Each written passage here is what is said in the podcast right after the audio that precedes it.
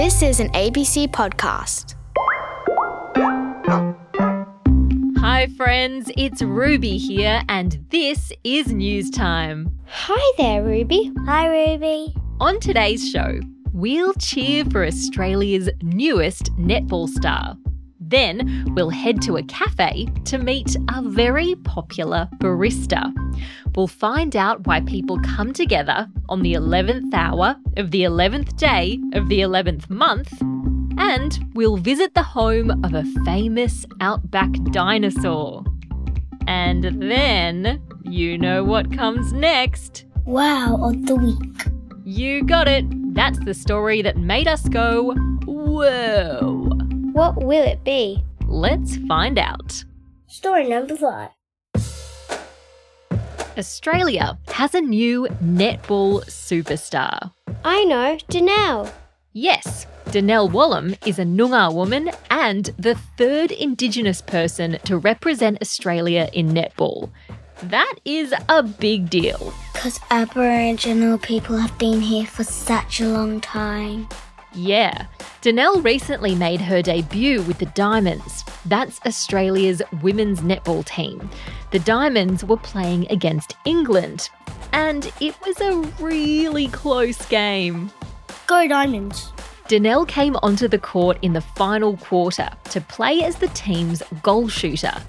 She calmly shot seven goals to help the Diamonds get ahead.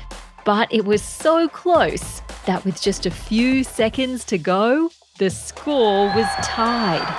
Donnell grabbed the ball, leapt towards the goalpost, reached up with one hand, and popped the ball through the ring.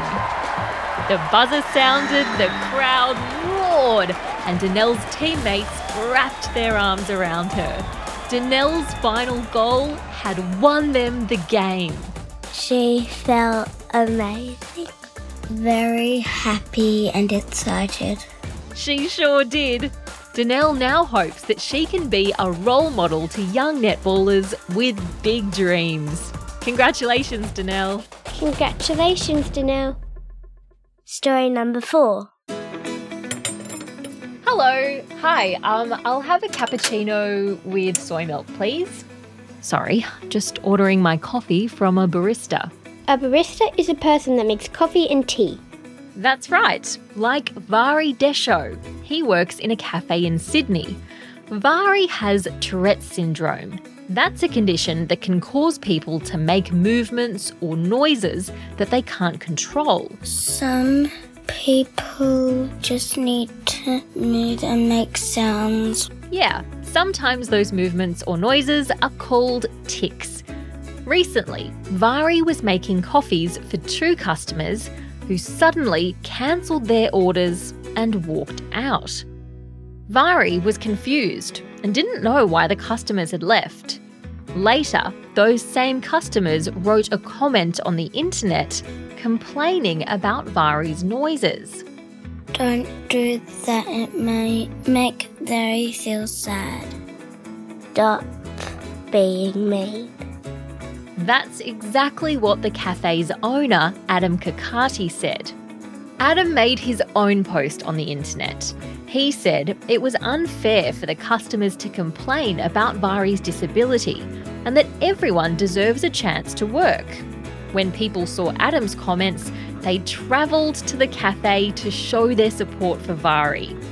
Hundreds of people left their own comments on the internet too, praising Vari for his coffee making skills. Story number three. November is the 11th month of the year, and that makes the date on the 11th of November the 11th of the 11th. The 11th of November is also Remembrance Day. Do you remember the people who died in the war?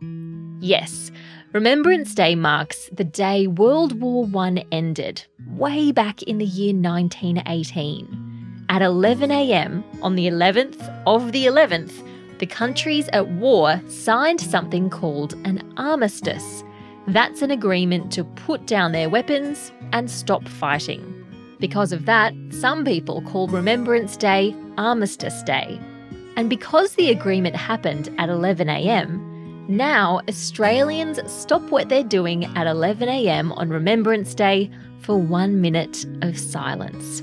We have a ceremony at school and we have a minute's silence. The one minute of silence is an opportunity for people to remember lives lost in wars and the bravery of the soldiers who defended their countries. It's also a time to be thankful for peace. And there are some other ways we can remember too. You can wear poppies and rosemary plants. Mm hmm. Poppy flowers are a symbol of World War I because they grew in a country called Belgium, and that's where some big battles were fought. Rosemary is a symbol of friendship, loyalty, and remembrance. Finally, we can say some special words. Lest we forget, we will remember them. Story number two. Queensland has a huge new emblem. An emblem is a symbol like a picture. Yes, schools, sports teams, and even countries have emblems. Australia's floral emblem is wattle. Its animal emblem is the red kangaroo, and its bird emblem is the emu. Now, the Muttaburrasaurus is officially Queensland's new fossil emblem. Muttaburrasaurus. Muttaburrasaurus. It's quite a mouthful, isn't it? The Muttaburrasaurus was a plant eating dinosaur that lived about 100 million years ago. It was as heavy as a rhinoceros and as long as a van. Its official name is Muttaburrasaurus langdoni, and it was named after the town of Muttaburra and the farmer who found the fossils, Doug Langdon. They'll think it's really great. A few months ago, Queenslanders were asked to vote what they thought should be the state's fossil emblem. 9,000 people voted, and it was a close competition, but the Muttaburrasaurus edged ahead of Australia's biggest dino, Australotitan cooperensis, in second place. The people of Muttaburra hope the new emblem announcement will attract more visitors to their region. A museum called the Muttaburrasaurus Interpretation Centre has also been built there, including a life sized replica of the town's famous dino. I think they'd be happy. Because they love dinosaurs and there's like an actual dinosaur museum right there. I think you're right.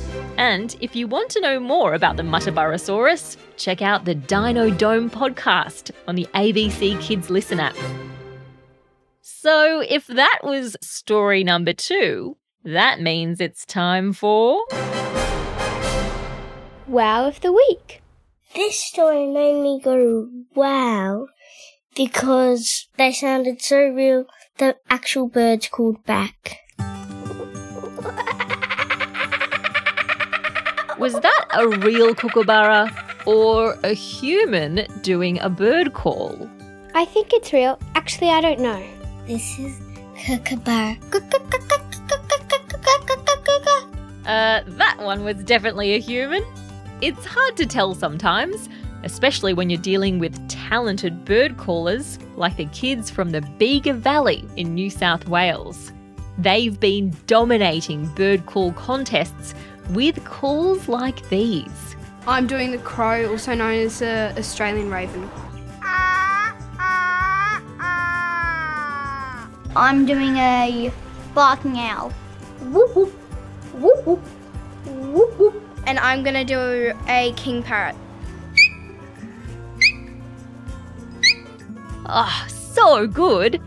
The Bega Valley kids were inspired by an old competition that was started way back in 1912, which encouraged kids to observe native birds and practice their calls. By the 1950s, kids from the south coast of New South Wales were known as some of the best bird callers in the state.